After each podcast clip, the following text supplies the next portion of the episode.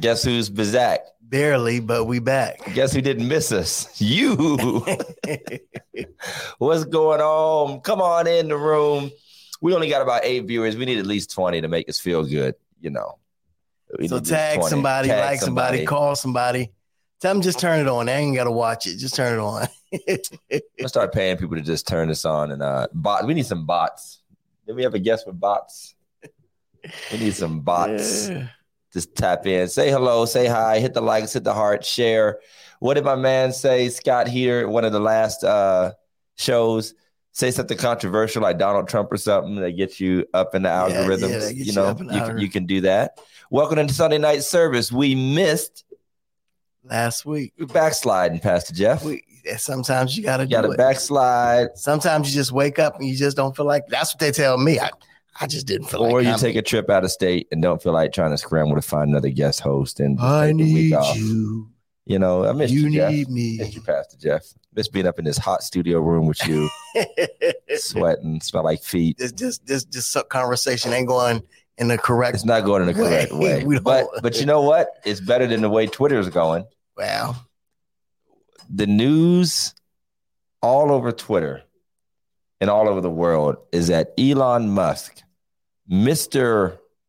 Tesla, Mr. Tesla, and doesn't he do SpaceX too? Yeah. and Mr. SpaceX, Mr. Spaceman Electric Car is buying Twitter for 44 billion dollars. Well, he could have got MySpace for twenty five thousand. Man, he could have got Black Planet for a chicken wing and an IOU. I mean, if you're gonna bring something back, You should have bought my church for 50,000. he could have bought religiously incorrect. He could have bought five thousand nine could bought this podcast. You could have bought this podcast. Thank you, thank you, thank, Thank you, Rashad. How are you, Appreciate it. What's happening? Yeah. Oh, that is right. We talking about what we got going on. It was my birthday. That's the most important right. thing. Did y'all cash ever. out Pastor Jeff? Cash app. You cash at him at uh, dollar sign Pastor Todd Johnson, and I'll make sure he gets the money. Hey, listen, man, listen. And I think you done it this year too. We, I think we both done the cash. I did it for my wife. I didn't do it for me. I did it for my wife. Okay, I've never done it before. My man made it for me. So how do we? So how, so how do, so how do we make I got 700 likes and not one. no money? I'm like 700 likes. Y'all are the worst. The absolute worst. Hey, and I cash app everybody. Everybody Y'all are the see- I- I worst. like, you know what? Let me send them. God is not pleased. So then nobody. My wife's like, "How much you got?" I'm like, I was like, "Nothing from nothing. Nothing from nothing. from nothing." What's zero divided by zero? What's the square root of nothing? Ah, y'all lucky I don't need no money. man. Well, didn't we talk about people who do that? I think we, We talked did, we about talked people. about- so and I mean, I just you know, you reap what you sow. That's what happened. You reap what you sow. I said, I know I'm at least get somebody give me a, a buck, five bucks. It's a nice picture. too. It was a it was a great graphic. See, that means you saw it, you ain't give. See, we got you saw it. We, we it was like just keep on strolling. I'll just keep on- talking like I gave him something. happy birthday. Happy birthday. I put up and a some people be writing up, some people be writing paragraphs. Man of God, you're going to be so blessed this year for And they your put birthday. D on it too. Mind of God. Man of God, you're going to be blessed. Uh, I see blessings upon your life for this Archapostle. 49th year of your life. I ain't leaving you. I'm not leaving you any cash app, but somebody will bless you. Your reward is in heaven. God will cash app you in kingdom currency. hey, so so back to the subject at hand. Uh Elon Musk bought Twitter. And I want to talk about, first of all, on a serious note. Does it make sense for just random people with a lot of money to buy like just vital platforms? Because Twitter is like almost a verifiable news source. It's like a, the wild, wild west of news. But remember a couple weeks ago when we all went out and grabbed a few wings after the show Absolutely. and got on Twitter, and people were like, "Did Will Smith just slap Chris Rock?" Mhm. I mean, Twitter is the breaking news. Excuse me. It's so important that people have had to be banned, like our former president, our former dumpster fire of a president who had to be banned for life from Twitter because of the misinformation. So, what does it mean, Pastor Jeff? That's my first question about this. Mm-hmm. Uh, what does it mean when a random billion, if you have billions of dollars, what did what did, what did Jeff Bezos buy? The Washington Post. Yep. The Washington Post. You could just buy newspapers. Is that dangerous? I mean, I guess we're gonna have to see what is he gonna do. What changes are is he gonna make? If, if now, see, first of all, I ain't on Twitter. He so. said he's gonna take away any basically moderation. He's gonna take away moderation. He claims he's gonna deal with the bots, like the you know the robot accounts, whatever. But he claims he's gonna open it up and that their moderation and their correction of people like Donald Trump mm-hmm. that that is a, a affront to free speech, and he's gonna reverse that, and then he's going to find some kind of way to monetize posts and which probably just means more ads like Facebook has and stuff like that. But I mean, he he has a clear and I don't care what it is to be honest, but he does have a clear political bend to him. Absolutely. There are yes, a certain group of people who are absolutely thrilled. Republicans and conservatives are thrilled. Democrats and liberals are are, you know, uh are terrified. Apparently, I don't know what they would have said if Bette Midler would have bought, you know, Twitter or whoever their favorite liberal is. But maybe that's the side part of it. They're saying there's so many more millionaires and billionaires in the world than there were before. Does this create a situation where, once again, like in the railroad days and way back in the 1800s and slave, if you just got enough money, man, you just just basically buy the economy of the newspapers and uh, it happens. I mean, they got the money to buy it, and somebody's selling it. Buy. I mean, I don't have a problem with no, with him buying it. I mean, did we forget that Ted Turner started his own news network, CNN? You know, I mean, I, I guess there's not like there's not a precedent. I think it's the type of person he is. But when hasn't there been like millionaire and billionaire people just buying up ridiculous stuff because just, they could, just buying it up? Just hey. The, the second issue I have, Pastor Jeff, is with his name and I'm jealous. I'm jealous on behalf say. of all black people. You know why? Talk to me. Because you cannot be black and get away with having a name like Elon Musk.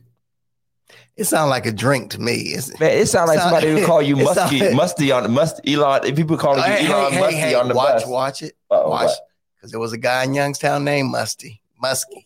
Was there a guy in Youngstown named Muskie? Named Muskie, and he was Is he, he was rough? huge. He oh, was, he was, yeah. yeah what I'm saying is, you know how we pick wanna, on people, man. But no, I mean, no, I'm saying, I mean, but that, I mean, seriously though, it sounds like me. You know, you just you at the bar and you're like, hey, let me get one of those Elon Musk. Let me get an Elon rocks. Musk.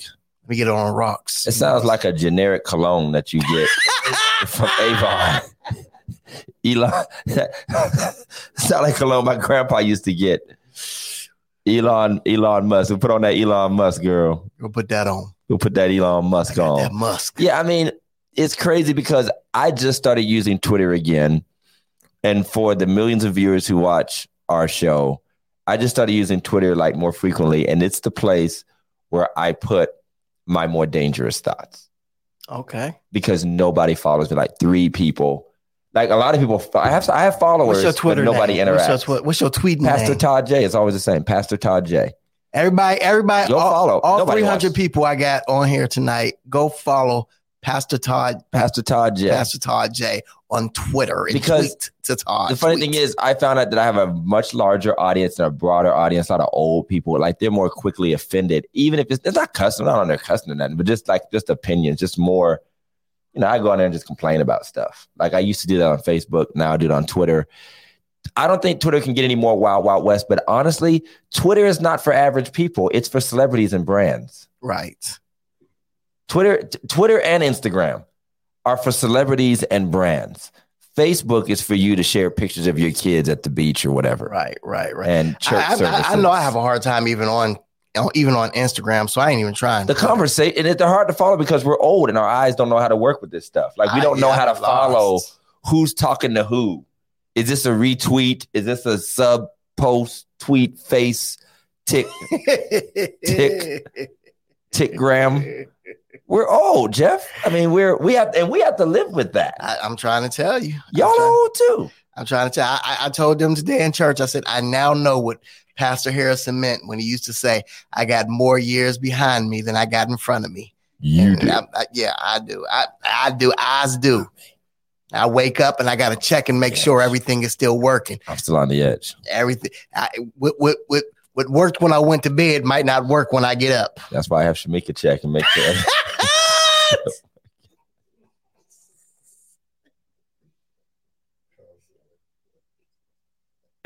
Give it a once over, baby girl. Give it a 19 yes. point inspection. You know how you go to the you know how you go to the to get your tires done? Hey, I can hear Shamika saying, "Boy, get out, boy, bye." But, yeah, boy, bye, boy, bye. Go tell them. Go tell your kids to go to bed. Yeah, give it a 19 point inspection if you if you don't mind. Make sure everything's good. Yeah. So, but see, here's the thing about Twitter. So here's the funny thing I discovered: the fact that it could be bought for 44 billion actually tells you actually how cheap and how Twitter wasn't making any money. Like they are far below every other platform, far below. Everybody else is worth hundreds of billions of dollars, and somebody could swoop in and buy Twitter for basically like a Reese's peanut butter cup and a Pepsi. So, so it's only forty four billion. It's only forty four billion. I mean, that's, that's what an offering. you know, Second Baptist offering. at some uh COGIC anniversary. Hey, hey, y'all, this look like a $44 billion crowd. We're gonna come around one more time. I got, I got the billion dollar line. I got the billion, billion dollar line. I would like everybody to follow me. Can you believe that in a couple years, when people have more and more money, people are gonna be like, I want everybody to follow me. I'm gonna start just offering off with a million dollars. I want I want people to come behind me. That's what it's time for me to. You know what? That's going to be time for me to become an atheist. I'm like, listen, I got a new religion, and it doesn't involve me giving money to anybody. Absolutely nobody. Yeah, I, Elon Musk is a wild card. That's the thing. He is still an unknown entity. He is he's tweeting things that interfere with the sale. Like he's saying stuff. Like I don't know if you know this, but you can tweet stuff that can make the stocks jump. Wow. And he was doing that. Wow. He was doing that like tweeting, I'm going to do this with the company, and then people start selling and da da da da. That's a lot of power for one guy. Well, isn't this the same guy who turned back on the computers when in Ukraine? In Ukraine, yeah, yeah, yeah. He just yeah, I he mean, just sent his own internet there. When you when you got that much power, like, oh, y'all ain't got internet. Let me just let me just send my own satellite over there. I mean, I, I just yeah. I mean that that that's how it goes. But we'll see how it shakes out. You know, everybody's gonna quit social media every other day. We're not. I mean, I'm, and please stop We're saying not. it. Please, please stop advertising that you ain't when you announce that you're leaving yeah, social media. I, I just be on here for. I, I ain't gonna be here for. Don't nobody. We really don't we care. We don't care. We're not gonna miss you. I need to take a mental health break. and now um, that that was offensive, but but we don't. We really don't care. Does anybody? But it, talking about talking about does anybody? Does anybody care about the NBA playoffs? Is there any care Not about yet. that? Not no, yet. no. I care that all the people that we're arguing over who's the greatest are out of the playoffs. LeBron, Durant. I mean, I all think these Steph Curry teams, is better than all of them. Is this the end of the super team or the intentional super team then? I hope so too. It, it needs to be needs because to be. ain't none of them working. Not now, no. You know, LA. We said LA, years ago. LA tried to put together a super team. Yeah. They ain't even get to the play. Super crap. super trash. What they are. super garbage. Uh, the Nets. The Nets. The Nets. I mean, it's it. I I, I would like the era to be over. That's yeah. what I would like. But so. you know, we'll keep watching. I care about the finals usually around like the conference finals and getting into the finals. That's when I. I'm definitely caring. happy to see Steph Curry and I'm back in the dome. I don't mind. Brothers, I like. Yeah, them. yeah, I don't so. mind. So, hey, we want to thank our sponsors while you are liking. Oh no, it's not sponsor time. What time you, is it, Jeff? meme of the week. Meme of the week. meme of the week. Meme of the week. Welcome to Religiously Incorrect, ladies and gentlemen. Meme of the week. Meme of the week. thank you. Send us your memes of the week. Meme of the week. Meme of the week. We, we are, we are, these are all jokes. We are just playing. Worship leaders be like, I said lift your hands. It'd be funny if it said mother effer on it, you know. Samuel Jackson. Which I wouldn't doubt because we've heard about some custom preachers. Oh my God. Okay, let's talk about this, Pastor Jeff. How appropriate or how forward and forceful? What is the line drawn between admonishing and encouraging and inviting and demanding and forcing? You know, I've honestly gotten so, I, I guess the word is sick of it. Today, I literally went to Salem, to a church down in Salem, Methodist church, and I enjoyed singing out of the hymnal. Just Every- no pressure. no atmosphere. pressure. Yeah. Everybody singing, off key, on key, didn't care. Everybody singing. Not everybody clap your hands, stand up with us, uh, do this, do that, I, I mean, I, I it was stand up just if you want. right. And she, the lady, actually said it. She said, "If you've been standing too long, you can sit down. I know that you can lift your voices without standing on your feet." How nice is that? I was like, oh Where do we get that theology that we have to stand? I'm tired of being told to stand up for people. I don't want to. I'm gonna sit here, and you can call me rebellious if you want to. you gonna sit there on your phone? I watch you too. I watch you too. Okay, Oh my god! I have a pet you. peeve. Here's my pet peeve.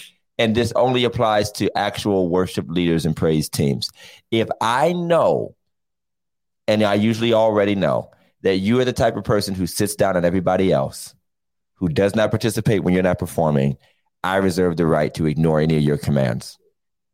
Hey, I, I I reserve the right. Now, pastors and ministers, they have a task, they have a duty for the day. They don't always have to jump up, which we do believe in ministers participating in worship. absolutely.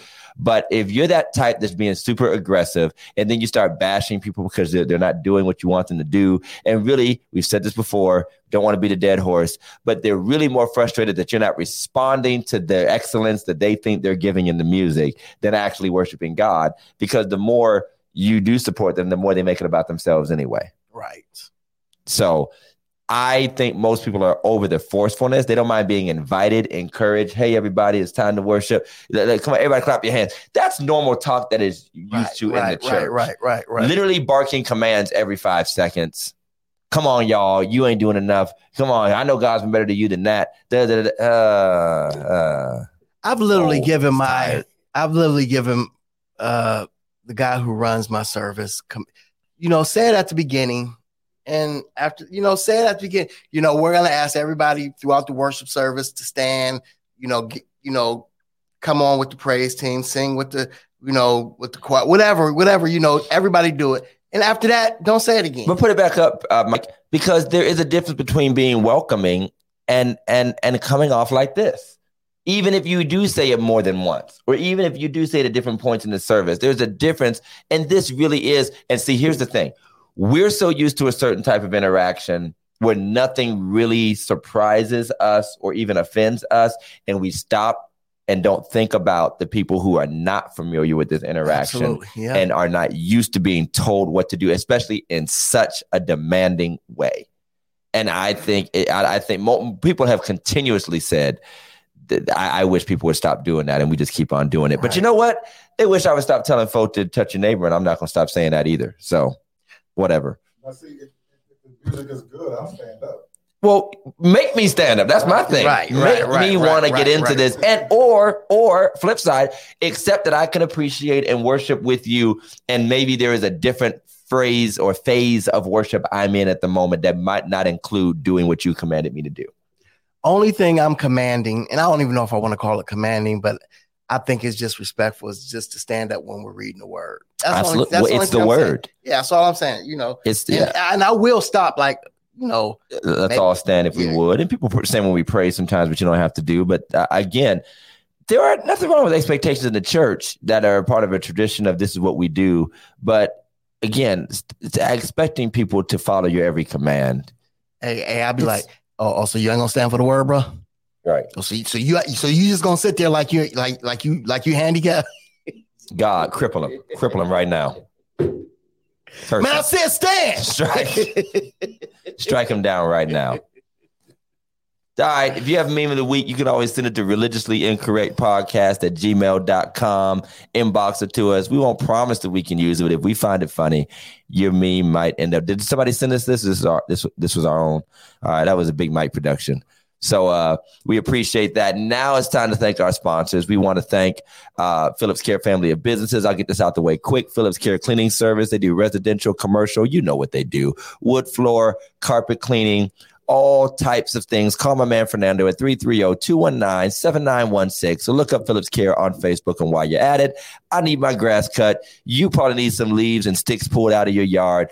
Call Phillips Care Lawn Services. They will hook you up weekly, bi-weekly, monthly, edging, trimming, mowing, branches, dead trees, whatever's going on, they can help you. They've even done yard repair, lawn repairs in Dead areas. rats, Dead, dead rats, you know what I'm saying? If a volcano appears in your backyard, cows on Williamsburg. listen, Armageddon, they, they got your back.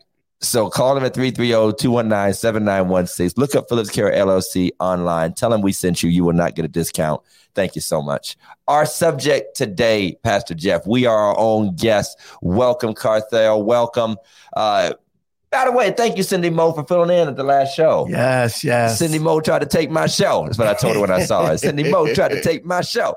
Uh, thank you so much, Cindy Moe, and happy birthday to you too. Yes, Cindy happy Moe's birthday. Yes, it is. Yeah, Lady Charlene, my man Mark. We need to put up a picture of Mark, who loves to talk about eating fresh fruits and vegetables and stuff, and was trying to feed us pizza and chicken wings the other night. What? I'm gonna put up a picture when we get offline. What? Yeah, All I'm right. calling you out, Mark. I'm calling right, you out. all right. And he had a hoodie on and everything, like he was a dealer. He was like, "You want some of this?" then had the nerve to say it had broccoli on it or something, so it was a, a veggie pizza.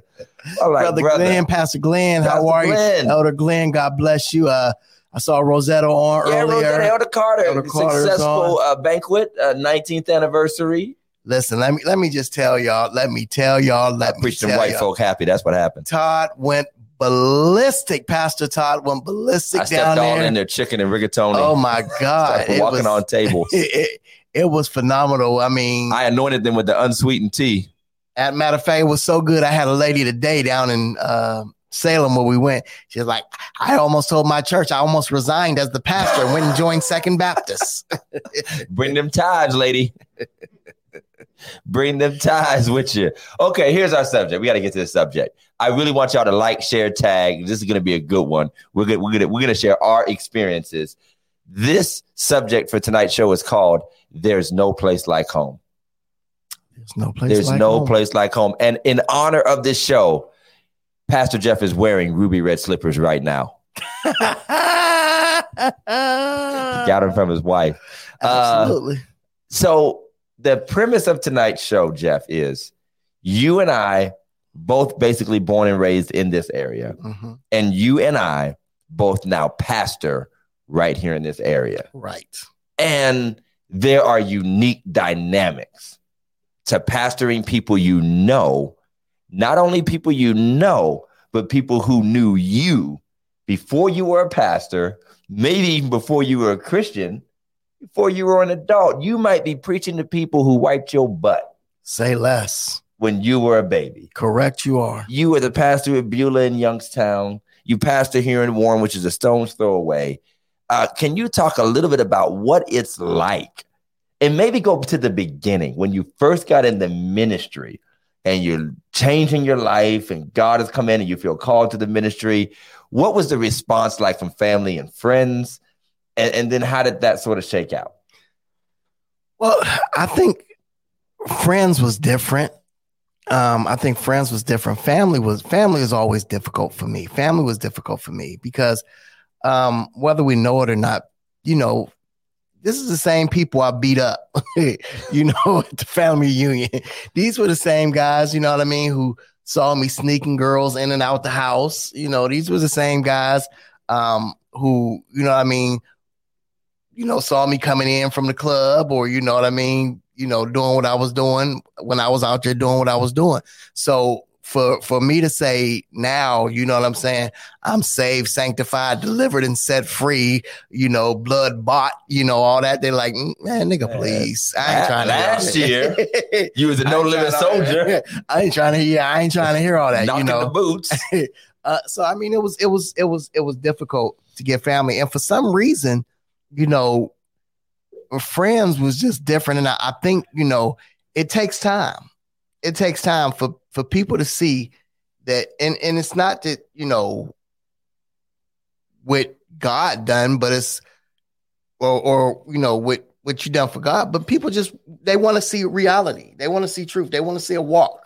They want to see you living the life that you're talking about. So do you think it took a while for people to genuinely eh, eh, like accept you, or do you feel like they were just holding off to see if this gonna last? Yeah, I know? yeah, I think that's what it was. It is is it going to last? Is it going, you know, how how what is this a phase? You I, know I I mean? feel it. I is feel this a it. phase? You had that phase when you was the drug dealer. You had the phase when you was, you know, you wanted to be called little Mike Tyson. You had, you know, is this one of those same phases that you're gonna go through and then sooner or later, you know what I mean? When when you know when when things don't go right, when money ain't there or whatever it is, you know what I mean? You just gonna quit. So, and you know what? and and and and I think it's different for a lot of people because I wasn't brought up in the church. I, was about to I say that. wasn't, Yeah. you know, I wasn't this pastor's kid. I wasn't this PK. I wasn't, you know, I was out there. My life was completely different than, you know, church was the last thing I was trying to do. And and what I was going to say is that it's almost fair. You can't expect people to just instantly. I mean, Paul didn't even get that treatment Absolutely. when he converted. They're like, "Is this cat for real? Is this a ploy? Is this a trick? Is he trying to Trojan horse up and you know give away our coordinates?" And Right. like, it's almost fair for people to uh say is this a phase? Because let's be honest there are people who go through the church phase. Oh yeah. they go through the gospel phase. And the funny thing is they come in so hardcore so fast and so loud. Like now i'm saved and, uh, and y'all church folk ain't ready for me and i'm about to show y'all the real. And then they be like don't judge me but i'm getting high right now. I just stabbed three people and all that. So it's not unreasonable. It's not unreasonable to say people do go through phases and sometimes people before they dive into because because people you have to remember they will be vouching for you to other people. Hmm and they don't want to have egg on their face either. Absolutely. if, if if you are going through that phase did you ever have situations where it felt like i am here i have the longevity but i'm still not being taken not so much seriously but there's still like this wink at me you know towards Oh, definitely, definitely. I mean, you know, people try you. People will try you. People be like, man, yeah, yeah I, I know you all. I know you all up into the church now, but you can still do this. right You can still do that. No, I can't, sir. I, I'm sorry, sir. That's just not what I do. No i just more. told him i You could know, yeah i can't I mean, you know, I mean, whether it whether it's at you know, for many of us, many of us pastors are bivocational pastors. So it's whether it's at your job, job. whether it's with your family, you know what I mean? And you know, and so and then you know, oftentimes it goes to the whole opposite extreme also, where now you become the prayer boy. Yeah, say, you gotta say grace at all the family You gotta say reunions. grace at all the family. You know what I mean? People texting you their questions late at night. Right. And that, you know, you Yeah. you you got to do the weddings, you got to do the funerals, you got to yeah. do this. You you know, so it goes from one extreme to the next, and you know, it's like you want to find that middle ground. You want to be, you know, when they come in, they, they want to turn off to me. Oh, I'm sorry, but you know, hey, hey, um, dude, I mean, here, you know, cousins calling me Pastor Todd right? sometimes off the clear blue sky, and I appreciate the respect in a way. But after a while, it feels awkward because it's like a six year old like Pastor Todd. And he's like, dude, I'm cousin Todd. right, I'm- right, I'm- um, you know, so that's odd. My story is a little different because I'm not some had a street life guy. I was like a church family, PK, you know, mother and father, that whole deal, and almost expected. Like I was the playing church guy. Now I can't say I was necessarily a total church rat, like I call the church groupies, Mhm. but it, it was almost like a preordained end. right. Like this at some point, especially when I exhibited some confidence and going in that direction. And that has its own pitfalls because people, they not only see a path ahead of you, but they begin to start attempting to play a part in dictating that path. Right, right, right, right. And even now, pushing 40 and having been in ministry for 20 years now. I started my first time when I was 19, and the next year I was, you know, a couple youth services, a couple small things, and teaching Sunday school and doing things. You even see, and I hate to jump ahead, but I'll go back in a second. You hate, hate to see that there are some people who are gung ho for you until you didn't go in the direction there it is. or make them the center of the direction you were going to go like almost like i own you and some of this and by the way this is a modern thing when the social media this whole spiritual father stuff then this whole i want to be the one to say that i put you on Well, yeah, that- and gave you the first that's, opportunity That's what I wanted to ask you because you know, I and like six of them. I don't, I don't, I don't take it lightly. And you know, and I know Todd. I, I know got some Todd. I know fathers. Todd. I know Todd personally, and I, I have to say this because Todd is literally probably one of the most sought after pastors in this area at this particular moment in history. So, I mean, you just said so. It's all kind of people who feel like they played that part in your life, or you know, And the like funny they, thing they is gave you one opportunity. Some of them did. Like they genuinely did. But what happened was growth occurred. And the weirdest and most tragic thing is somehow and sometimes finding out this is going to sound real rough, This is religiously incorrect. You become less and less impressed as the curtain comes back on the people you were just happy to give you a spot and a slot. And it's not that you respect them any less, like you lowered your view of them. They almost lowered themselves, or they never ascended any higher than when Right, you were small. right, right, They were big. Well, now I'm six foot tall. You're still five foot ten. It doesn't intimidate me the same way. right. And and some of them, I, I said this before. I've literally preached this. The oddest experience I've ever had is me becoming the very thing that they prophesied, and now they despise it. Wow. And it makes you wonder: Wow. Did they mean it at the time and don't know how to handle it now? Or were they just saying it because that's what they say to every young up and coming preacher? And you almost feel like everybody wants to at least say a good word to an up and coming minister so that they can say they said a word to an up and coming minister, like a just in case. Just in case you blow up, I want to, I want you to remember that time I called you up to the altar and told you. Because Mhm. I mean, how many of us, when we're younger ministers, do we not get prophesied over a thousand times about how our ministries are going to blow up and God's going to use us to reach the masses and we're going international and the city you gonna be Doctor So and So. So on one hand, you feel like people are just saying it to say it. On the other hand, you feel like they meant it, they really believed in you, but something shifted. And sometimes it can be you. Like, oh yeah. Oh like yeah. I have jerky seasons and the immaturity of life, it, you know, shines a lot brighter than the giftings in my life. And they hold that against you, in my personal opinion, way too long.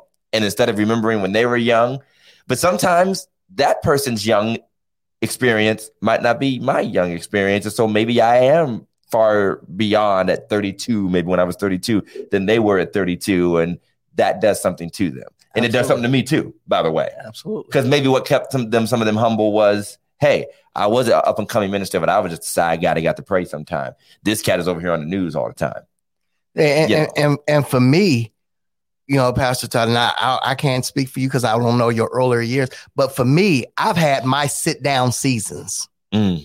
And I know uh, y'all can act like y'all been good all your life in ministry, but you know, my girl Cindy Moe was there with me, she, and she could tell y'all about some of my sit down seasons where you know what I mean. And in those seasons, I actually began to doubt myself. wow Am I really called to this? How Wow. how do how how can I make the mistakes that I made? How can I you know you know actually turn my back on God in some of these seasons that I went through in my life and really be the man of God that I'm supposed to be and still making the mistakes that I made? now does knowing these people so intimately affect that feeling and make it deeper as opposed to because sometimes i look at preachers who are messing up and it could go either way i guess sometimes because they are the hometown boy and they're so beloved Mhm. that there's a love there that's going to be unconditional. Other times they're not the hometown boy and they're like, I don't know these Negroes anyway. Right. Bunk right. y'all.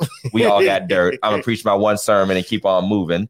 So did being a hometown guy like, oh man, this is not just a shame to the church, this is a shame to my family, to my city, everybody knows. Did that affect you more or did that really play a part? No, it, it it definitely affected you more. It definitely affected you more because you know because I think you know uh, Pastor Troy Bronner.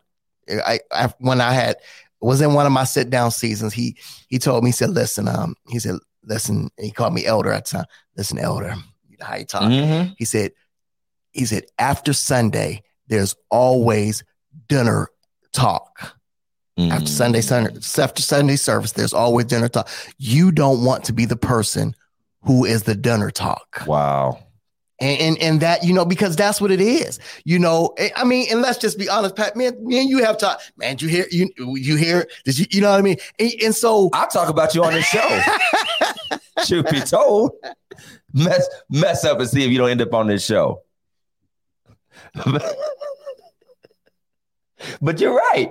You're right. You don't want to be you the don't want to gossip, be that guy. You don't want to. You don't want to be that gossip column person, Yeah. especially in your own town. You know what I mean? You know, you you you you finally, you know, you're trying to go out to Red Lobster and everybody looking Everybody at you. looking like, at you. yeah, you you don't want to be It's that part of person. church's money. I have a question. Mike, Mike got a question. I have one question, but Was there ever a time early in your ministry where you had to stop and reevaluate to see if you were actually doing this for yourself or doing it for other people? Especially in your case, Todd, because of the way you grew up. Absolutely. And you know what? I think the sad thing is, I can tell you the time that I stopped and reevaluated. I literally took like a five week break from church when my second son was born, and I didn't even go to church. I took a five week break from church, visited some other churches, but it almost, especially in a family situation, it almost never happens organically. It usually happens because some kind of trouble arose. So some type of dispute, some type of argument, some type of turmoil in the church, dissension in the family, and and every church family has that tension where things boil over and it affects both church and family and Mhm. family and church. That spurred that. Unfortunately, I wish it had been more of a Holy Spirit or let me examine myself or let me just take stock at this certain age or or my own core family, my family, Shamika and the kids, and where am I going in life? It wasn't that, but it did happen. And I think a lot of us who are raised up under families, we are PKs, we're the heir apparent, we're the talent. You can see it, it's plain to see. Stuff is so automatic for you. It's almost like spoiled rich kids. Right. Stuff is so automatic. Doors are open. People are nicer. And there's criticism there. And we always talk about the terror PKs go through and all that, but there's a lot of inordinate opportunities and like favor and sometimes butt kissing that comes your way too because you're the PK, because the talent's there. So unfortunately, a lot of stuff is just automatic. And what happens is life ends up throwing a stick in your spokes.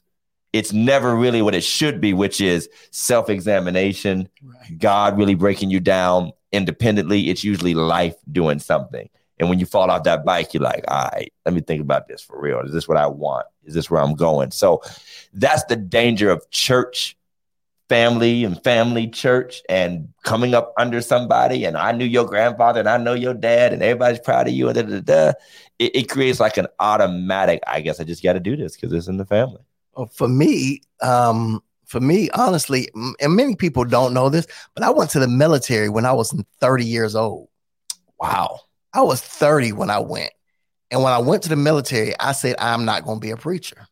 I'm not going, I'm not going to preach. I'm not going to teach. I'm not going to talk about Jesus. I'm going to the military. This is, these are my college years. This, I'm going to relive my college years in the Right. military. I'm going to go have fun. I'm going to kick it. I'm going to go to the club. I'm going to go to the bar. I'm going to do all that. Right. And, and it, it lasted for a long time until Yeah, the longest college years ever. no, but no, but but here's the thing.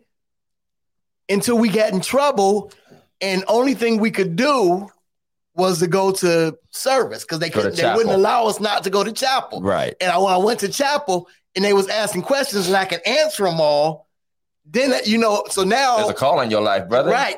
and so now it drew me back in. It drew me back right. in. And because I was I was literally like, I'm I'm quitting. I'm done. I'm, I'm not preaching anymore. Wow. And you know, and then when everybody saw how much I knew about the Bible, then I wasn't they didn't want me to go to the club no more. Exactly. We don't want to hang with you. You know too many like, scriptures, what's Doc. going on? You know, They're like, you know the scripture about all the sins we're doing. you know all the commandments. you know the 12th commandment, the 14th commandment.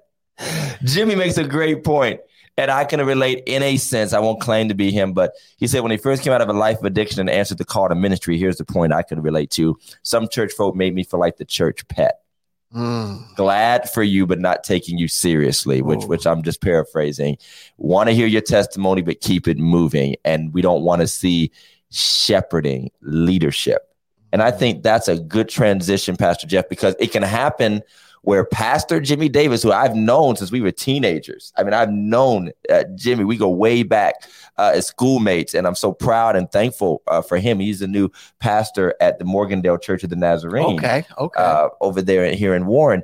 Uh, but we all go through phases where people are humoring our ministry and honoring our status as a minister, but don't accept our leadership as a minister. So let's talk Good about that hometown. And, and maybe let's start first as a minister versus a pastor. Because as a minister, you're coming up, you're becoming whatever you are in the church you're serving. You're still just a minister, which is really very, especially in black churches and in Baptist churches and in Pentecostal churches, a very limited to no authority. But sometimes we get up and talk like we got some authority and we getting up here rebuking and you know corrective and you don't know the word you ain't living right da da da da. And sometimes we might be blind to the fact that we're coming off that way but then it gets into well you do get the pastoral call. You are supposed to be the authority. And now all these folk who knew you as little jeff george's son todd the keyboard player somebody's associate minister they struggle to see you as the person who is there to help them discern right from wrong left from right, sit down. You were the one being sat down. Now you're the one that has to sit down. Right. What kind of struggles have you run into moving into the authoritative role and people not accepting it? And again, related to your hometown. It was it was difficult, man. Uh, you know, a lot of times because, like you said, now first of all, please understand that most of the churches I went to, for whatever reason, you know, I- and I'm not saying I'm so good, but I always moved into that second spot. I've always moved like right up. Like I am the pastor's armor bearer. I'm I'm very close to the pastor. I am the pastor's assistant or whatever it was, and I it was always a great spot to be in. Mhm. So I- although I didn't have the all the authority, I was right there. Like maybe I don't got all the authority, but you know I'm as close to the man as as it as it is Right, gonna come. right, you know, right. whether it was me being Pastor Harrison's armor bearer, maybe maybe being Pastor Loretta's armor bearer, me being We your were assistant together. pastor Absolutely. wh- wherever I was, I always moved up to that spot. But then when I took on, uh, especially Beulah Baptist, you know, it was it wasn't as much the people, but the the actual pastors of the community. Hmm. To me, that's what it was like. I I, I don't feel like I'm getting that Equal treatment. equal I'm treatment. at your you know. I- you- and I understand. I've only been a pastor one year. right. You know, what I mean? Right. and, and sometimes you you you might want to be hurt. You you might want to hurry up to get to a position that you really ain't ready for, and we need to be careful of that too. Right. But there is like, okay, I'm here now, and you know, and I think oftentimes I felt like you know, even though I'm here, you know, they still see me as, you know, Pastor Harrison's sidekick or Pastor Todd's sidekick. And, you know, and I think in some ways you, you kind of get frustrated with that because it's like, all right, man, you know, I was not elevated to this position to be a sidekick anymore. Correct. Correct. And you know, it, it's it's a very similar dynamic being a PK. Uh, and you know, my situation was was not much different than any other PK, especially if you you pastor. My father was still there, Right. and there were people who'd be like, "Yeah, I heard what you said, Pastor Todd. I'm gonna go ask Pastor George." Right. like to my face. Like, so we gonna paint that room? Yeah, we gonna paint that room yellow. I'm gonna go tell Pastor George I want to paint it orange. It was a real bathroom. It really happened. So, uh, but so that authority situation, and for a while it was all three of us. I can't wait. now you playing, Elder. You playing. Don't make me start talking. You playing. We had a phone call. We we we playing. Uh, uh, and, and it's weird because I was young and brash and probably still considered that way, even though I'm good and 40 and gray haired. But I was young and brash. But I think that's a part of what's learning me to give grace sometimes to others who are in the same spot where it's just like, what else would you be when you're young and getting attention and you get a mic and you get to talk for an hour? You're gonna be young and brash. It's just impossible to not be that. I don't care if you're a rapper, a baseball, football star, or a preacher. If you're the young guy doing something, you're probably not gonna do it with the best, most humble spirit the first Right, time around, right, the first three, four, five years.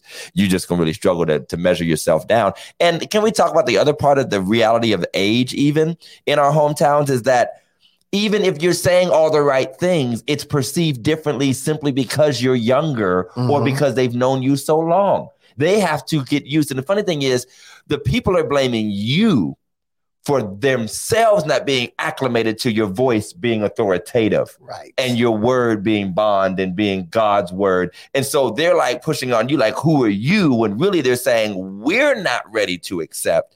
You've actually not said it wrong. right. It wouldn't have been wrong 20 years from now. It wouldn't have been wrong if you were in another city, which we'll get to Rashad's question in a second. Wouldn't be wrong if you were the, the, new, the new pastor in another city. But because we've known you so long, we can't help but hear it through the filter of our familiarity to the point that we have a hard time hearing the authority. And that's like, that's why people, some people say you can't pastor your own family. Absolutely. Or, or and, and, and, and can we just hit on this real quick? Because we're going to get to Rashad in a minute. He's already hitting on it.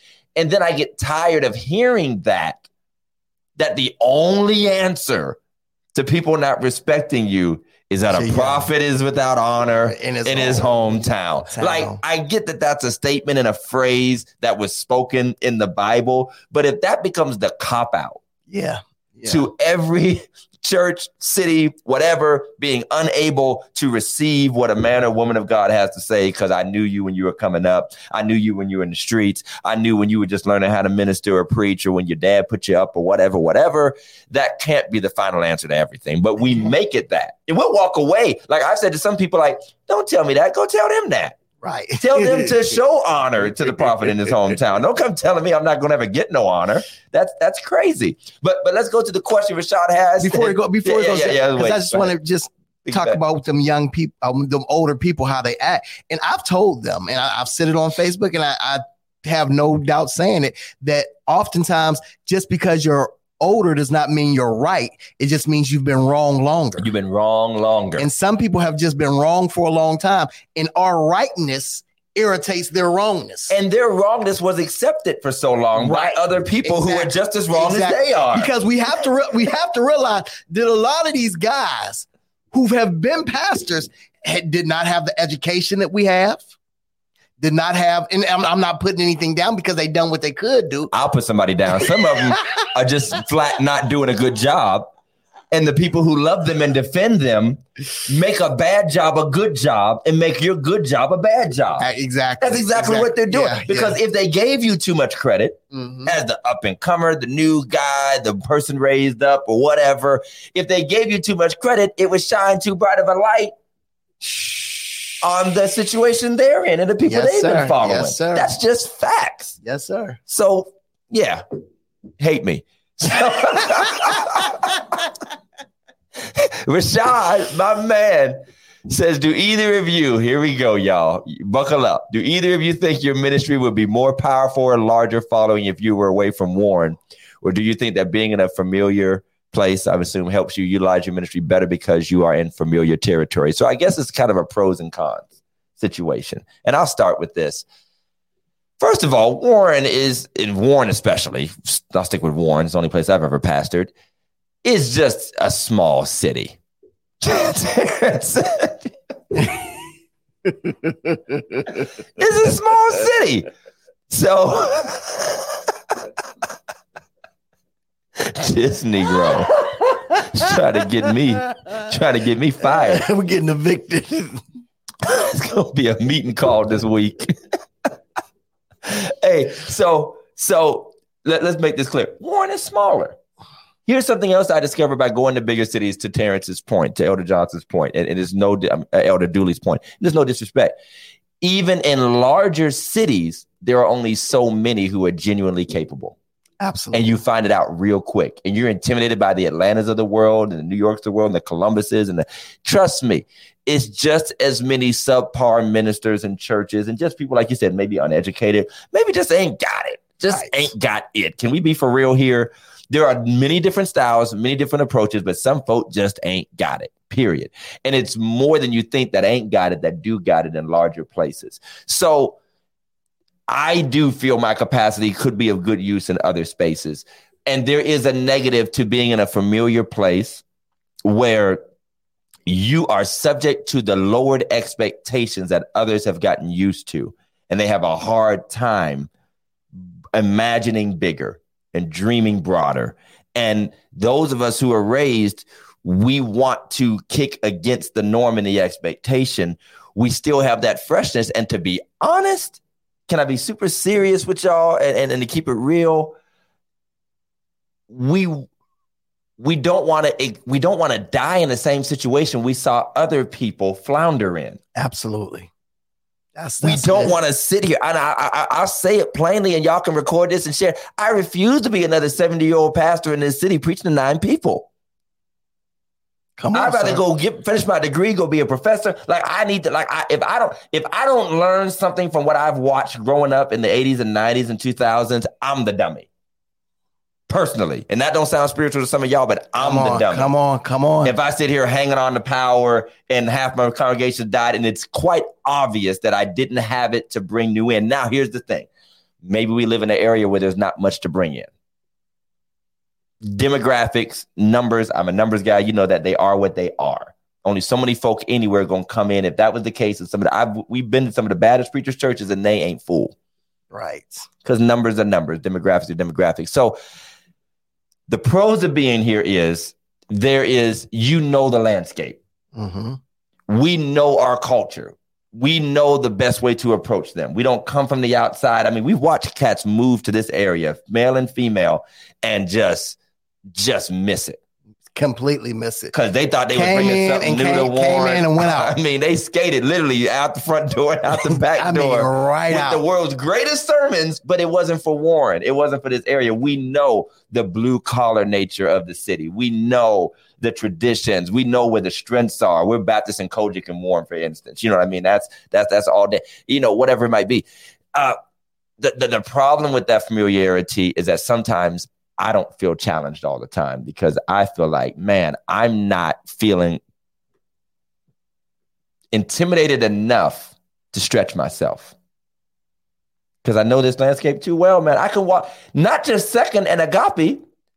I can walk almost in any church in Warren with my eyes closed. You know what I'm saying? I can go into church in the dark and know how to turn the lights on. I get on the organ, fix their mics, take up an offering. I got their bank account numbers. I got y'all checkbooks. So that does something to you. It does. Now, now, for me, is a little different. For me, it's a little different than for Todd because when I started pastoring, I started pastoring in Youngstown. Youngstown was my city. Right. Youngstown was my city, uh, and and I, I think I don't know if it was just because I knew so many people or what it was. Because when I took over the church, it's a very small church, and by the time I left, we had really built something huge. So, you know, people come coming, visiting, people always coming to check you out. Every Sunday it was somebody stopping by. Just, man, hey, I just heard about you. You know what I mean? Whether it was Shelly working at the radio station, so I was getting free Right. You get advertising. free advertisement. I was getting free advertising for people was like, I heard your radio ad, you know, whatever it was. But coming up here to Warren has been a whole different, you know, that's a horse of a different color. Can we You be know what I'm honest? Can we say what nobody else can say? Please do. I already know what you're gonna say, but go ahead. Warren is a strange city. It's just Strange city, man. And I didn't know it until I just started traveling. I'm like, man. It really is. I mean, Like, I really don't get me wrong. We, we, we love it, but it's it's just good different. night. It is just It's a, different. and It's people like come here and tell us that, and we don't believe it. everybody who leaves be like, man, Warren was. Woo, Listen. I, I I cannot express to you, and I'm not limiting my church, Second Baptist. Don't you go out here telling people I said something negative about my church. Multiple areas, guests of different churches, things. Multiple people have come from the outside, like, what is wrong with this place? It's like a spirit. It- that's exactly what they say. And I know who what it is. I, I, I know I, I know who the spirit is. They won't let me say it. They, Don't you say it? They Don't you say it. I know who they be. Not the Park Inn. y'all, y'all stayed at the Park Inn and the and the Days Inn. That's like murder central. Man, Remember when they closed them hotels down and everybody was getting them used chairs? yeah. All of our church foyers had them used chairs. Oh my God. We still do. Okay. Pastor R.A. Vernon came to Warren, to New Jerusalem Church years ago, and said Warren is a preacher's graveyard. Telling you what he said. Iona Locke came and said this town would never. Hey, we, hey, we love you, Warren. but so, so, so here's the thing. I say this openly because I've said it to enough people that it's probably gotten passed around. When any person who genuinely loves and raised in this area or in the region, and they know God's call is here, and they, if they have any measure to them, and I'm not speaking of myself, I'm speaking of anybody. I, I- just think uh, that arena, that area, should be exceptionally receptive and helpful to that person, not worshiping, not giving everything over to them because they're so special. But I think that because of the spirit and mentality of the place, it's impossible to. Right. It's impossible to. And you cannot ignore 40 years of decline economically, demographically, spiritually in an area. So, but honestly, I've been to New York and I've been to Atlanta and I've seen that there are just as many shuttered churches, storefronts, go nowhere ministries, people who really aren't called, folk that split and got mad from each other and all this other stuff. Well, tell, tell me this. Right, tell me this. Though, tell me this though, because So I know it's somebody on here, and maybe they ain't saying it, but I know it's so. Can I? I'm going to play devil's advocate for a second.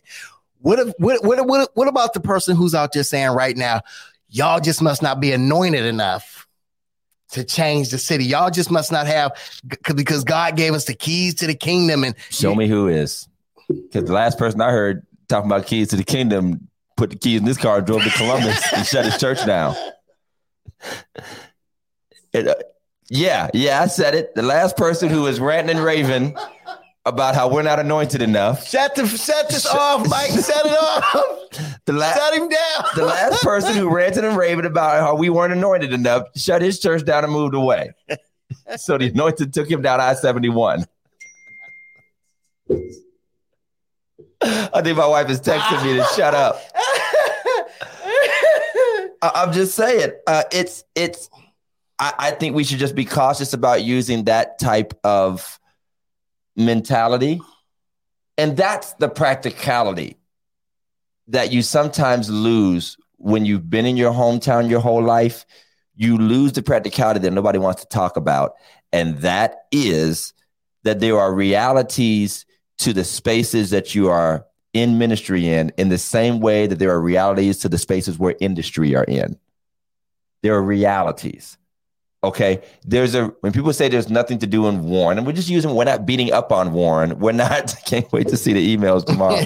you won't get them, Mike. They're coming to my inbox. And truth be told, I probably won't even get them. They'll be at the beauty salon in the morning. That's what they'll be Oh at. yeah. Oh. But but th- for instance, the same reason churches, let's just say churches aren't flourishing, whether we have some of the greatest preachers. By the way, we have some amazing preachers, singers, choirs. We got some of the best of Warren Oh has ever God. seen. Yes, some coming yes. from Warren that aren't here anymore, and some that are still here.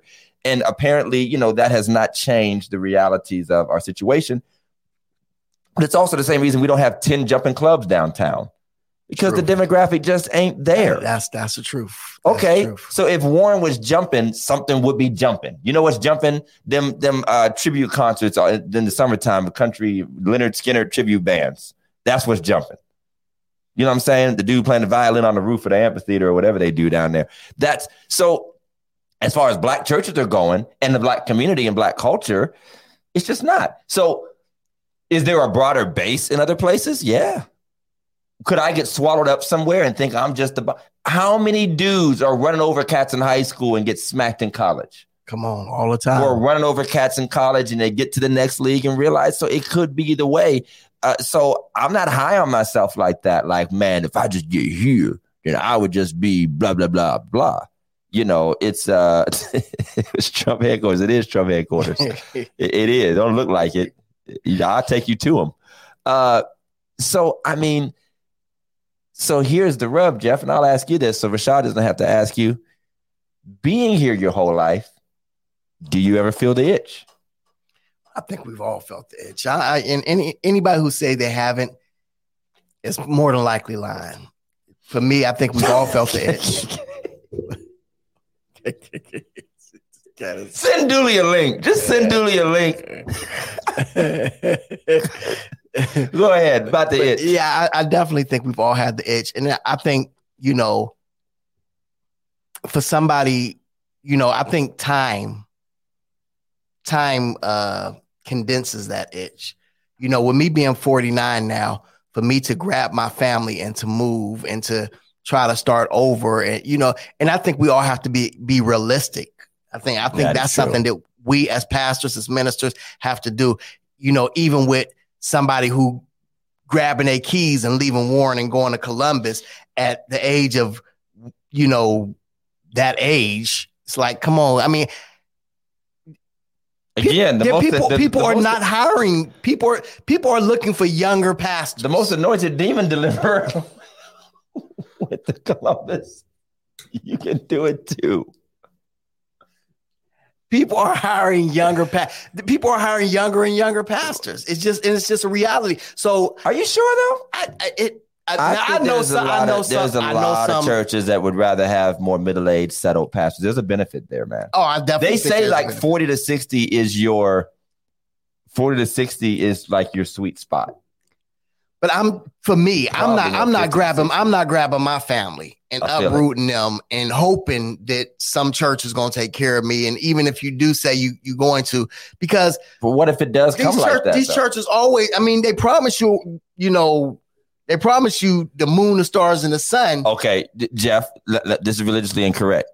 But the these churches we know are the these churches we know. And yeah, And I a big part of it is that we often can't fathom a different world where there might be a That's different true. capacity and seriousness about it, and they're just used to. I mean, hey, I was raised outside of the context that I'm in right now. I wasn't raised being a full time pastor where there's a package and they really do take care of the needs that you need. And I'm in that situation now, and I'm very grateful for it. But it was if you asked me before that, when I was just fully gung ho in the church I was raised in, that was an untenable situation. I'm not putting my life in nobody's hands. I'm not such and such and such and such. And, and I, my church, uh, second, is wonderful to me and the wife and, and our family and, and take care of us in the context that Warren has to offer you. I don't think you can find anything better. And and I really do thank God for them and, and the life that they've afforded and allowed me to minister with. But to be honest, that's the exception, not the rule. right. And so it makes sense then for us to have a hesitation about making a jump based off what we've seen here.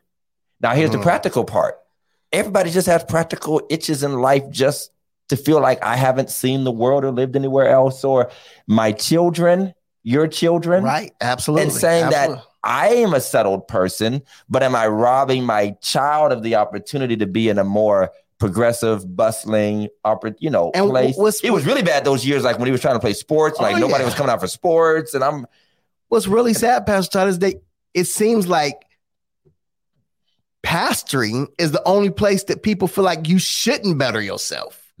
can we talk about You that? You shouldn't. You. sh- I can't believe you gonna leave. I mean, you know, I can. if you're a practical nurse and you know somebody wants you to come, You know how many letters I got in my desk of folk that moved on to greener pastures? Absolutely. When GM closed, you know how many people moved and left and and moved on. And it is a call. This is not about who has the bigger check. There's no doubt about it. It's not about where is there a bustling. I, I have said it and I mean what I say. When I talk about my family, when I talk about what God has designed for my children, I'm watching certain things.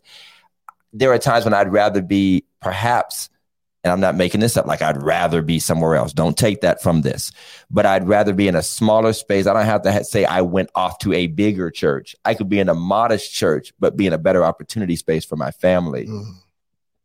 and feel like, okay, schools, programs, opportunities, jobs, just the life, the light would be a different dynamic. And it's not my church's fault. Second Baptist is amazing. Right, There are some amazing churches in Warren and Youngstown. It's not their fault that an area is depressed because quite frankly, it's not so much about us leaving and all this other stuff. You also have to think about there are people that don't want to come here. Absolutely. That, that, ooh, that's a good. and I have often said in a point. ministry standpoint, an indicator that nobody looks after that clergy movement is one of those unknown, invisible economic indicators of an area. If there's some movement coming or going from clergy, that means a place is living. That means you're either producing good clergy or you're attracting good That's clergy. right. That's right. And if nobody,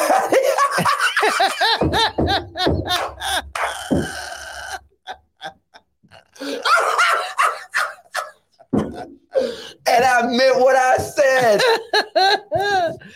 Ah, that is funny.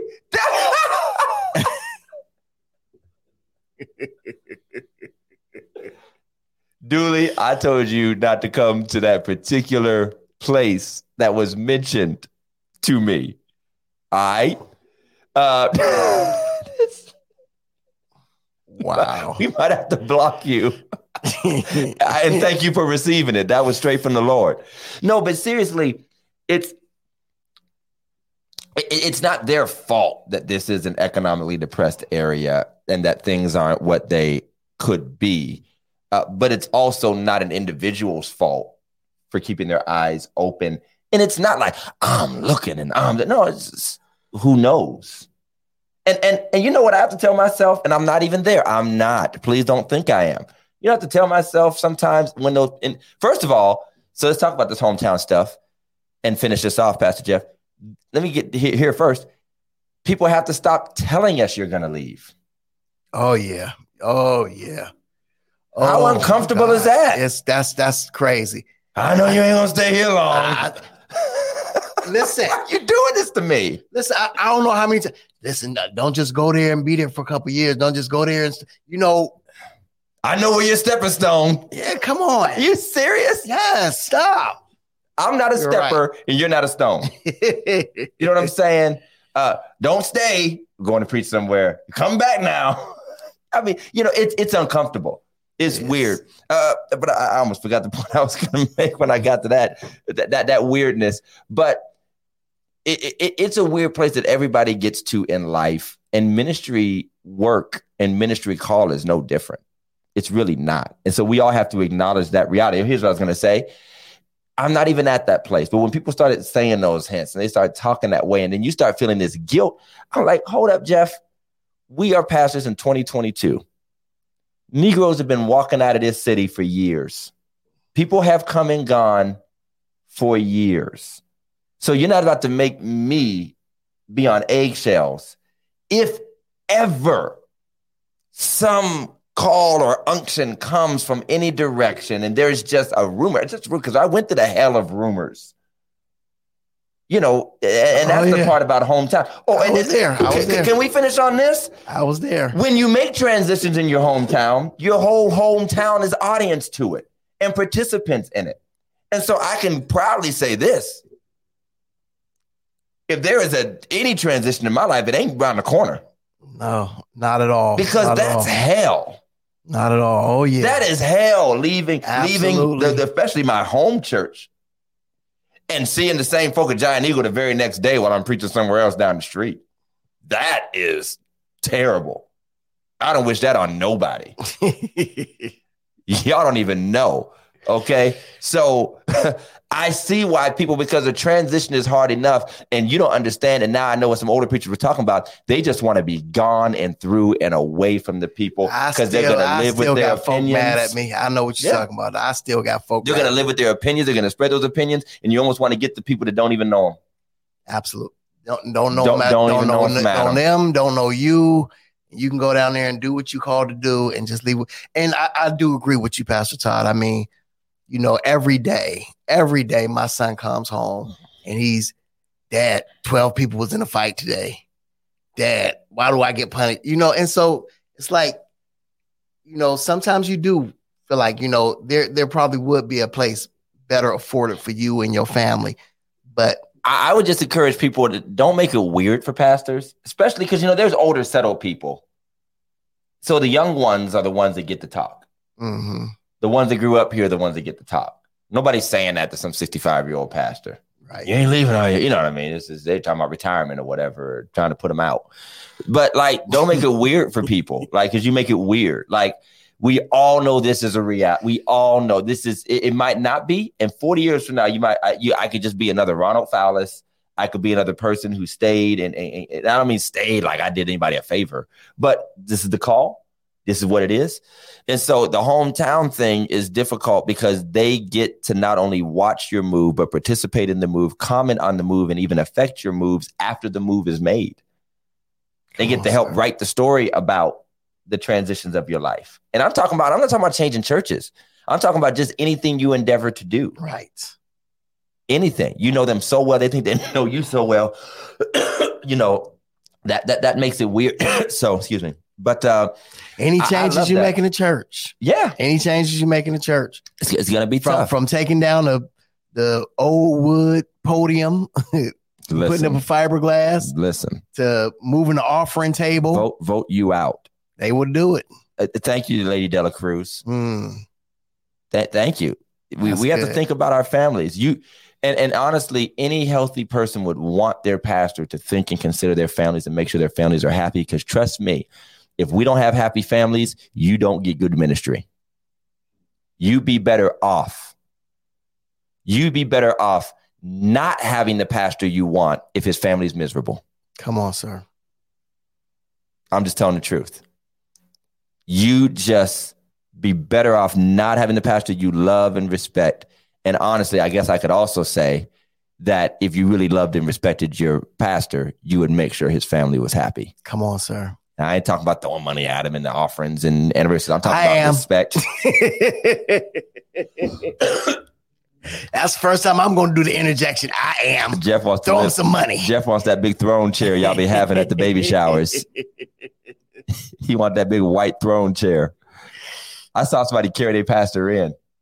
Stop. on like a cart at their anniversary. It's, just it's too much. Too much. Jamal Bryant said, I'm never walking in my church again. Y'all got to carry me in every Sunday. Y'all got to, yeah, yeah, they carried them in on a, on a wheel. It- and he, thank you, Glenn. Pastor Glenn, go ahead and read that. I thank God for the for the love you y'all have for the city of Warren. The church community have been helped and restored because of the two of you. Thank you so much. We certainly appreciate it. We are trying our best. But that makes one of them.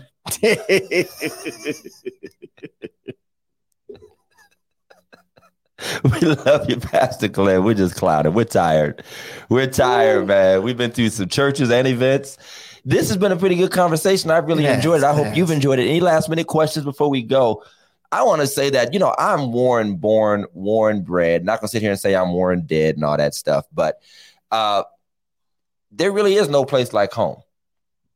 And I can say that at the age of 39, Warren has made me who I am. And if I'm pastoring at 69, it'll be the same thing. Warren has made me who I am. And if that pastoring at 69 is at Second Baptist Church or it's in Timbuktu, the answer will still be the same. Warren has made me who I am. It's just it just is what it is Absolutely. you know but that coming and going man that's that's some serious stuff because here's the weird thing we're hometown guys I, I don't mean to stretch this out but we're hometown guys and because this is not an attractive place we're very unlikely to actually meet new people Uh, nobody's gonna like move here and we get to know right, some right, new right. guy And, and, and we thank God that you have uh what's the group you got? Um that you go to the Berean? Berean, but the Berean and Lock Carey. Lott Carey. and yeah you know me peoples. me with you know whether it whether it be with um pastor paramore and them or wherever we go you know we get to go places and so and hopefully we get to bring some new and innovative things back to warren sometimes some of them some of them some of the stuff y'all gonna like some of the stuff You're y'all gonna gonna like. And trust me, when we go to these places, we are not running around passing out business cards and doing all that. Like it's not really like that. It, it really isn't. You know, everybody just comes, does their thing, daps each other up, and goes home. This ain't some circus, you know. right right Uh, but yeah, it's it's it, it's cool, man. I mean, I I love my hometown. I, I don't think I could have done it. I, I don't want to say what couldn't have been done. I'm just grateful for the places because I do think I could have thrived somewhere else. I think it's it's God's plan anyway. It's His hand. Uh, you know, it's not me. Like, are you good enough? It's it's, it's God's call on your life. That's the answer. and I definitely love, you know, I, I have a, a guy who's been visiting my church for the last month. He, we went, went to school together. He was at church today, and I showed him, you know, I say right next door. He said, uh, he said, "Oh, you stay up here in Warren now. You just, you just dog it. No, I ain't dog Youngstown. I love Youngstown. I'm always love to yo. And it's only a half an hour, so y'all can bring y'all butts up here, just like y'all, just like Jermaine is doing every week. Right, right. and, and, you know, I got that talk for a while when I was riding hard with uh, uh Youngstown on a lot of, especially justice stuff, and I just mm-hmm. happened to be engaged and involved. I was getting that little talk of you spend all your time in Youngstown. I'm like, well, show me some love, bro. You go That's where it. you're celebrated, not tolerated. That's it. That's I it. I mean, it is what it is. So, uh, we love our, our hometown. I, I, love having Pastor Jeff here in Warren. I love being a Warrenite. I love when Pastor Jeff was in Youngstown. You could see the love. You could see the people that respect you and know you. And I think it does cross over, even if they don't want to make that drive right, right. across the imaginary 15 minute line between Warren and Youngstown that nobody understands. You everybody say they don't understand it, but ain't nobody gonna do it. Ain't nobody gonna do it. I mean, it's like the it. Great Wall of China between Warren and Youngstown. Somehow, I don't, I don't get it. You thought the Pacific Ocean was between us, but it be what it be, man. Hey, you guys make sure uh, you tune in every Sunday night at 8 p.m. We are thanking our sponsors again, the Phillips Care family of businesses, not to mention Phillips Care Fitness. Uh, Phillips Care Fitness are the owners of uh, High Street Fitness in Cortland, Ohio. Check out Mike Phillips and Phillips Care on Facebook, online. I keep telling y'all the weather's getting nice. You need to get your beach body together. You need to get your bikini body together. We don't want to have any fouls, any 15 yard penalties on the beach. We don't need Tony Brown saying foul on the play. Throwing we need a, we need a beach referee to throw throw flags at people. I said it again last week, and I'm gonna say it again. Wear what you can fit wear what until you, can, fit. fit. what you can wear. Praise the Lord. That's a word. That's a word from heaven. I'm gonna steal that one from a sermon pretty soon. Well, Big Mike, thank you. Anything you want to add? Any questions you want to add? Was this pretty good? Pretty decent? We talked about no place like home. If you want to interact with Religiously Incorrect, make sure you follow us on Facebook, like and follow and subscribe and hit the bell on our YouTube page. We're on Twitter and Instagram. Inbox us, email us. You can go to our website, religiouslyincorrectpodcast.com and get gear. You can email us at religiouslyincorrectpodcast at gmail.com. But most importantly, keep tuning in every Sunday night Sunday night service, 8 p.m. Until next time, God bless. Peace out.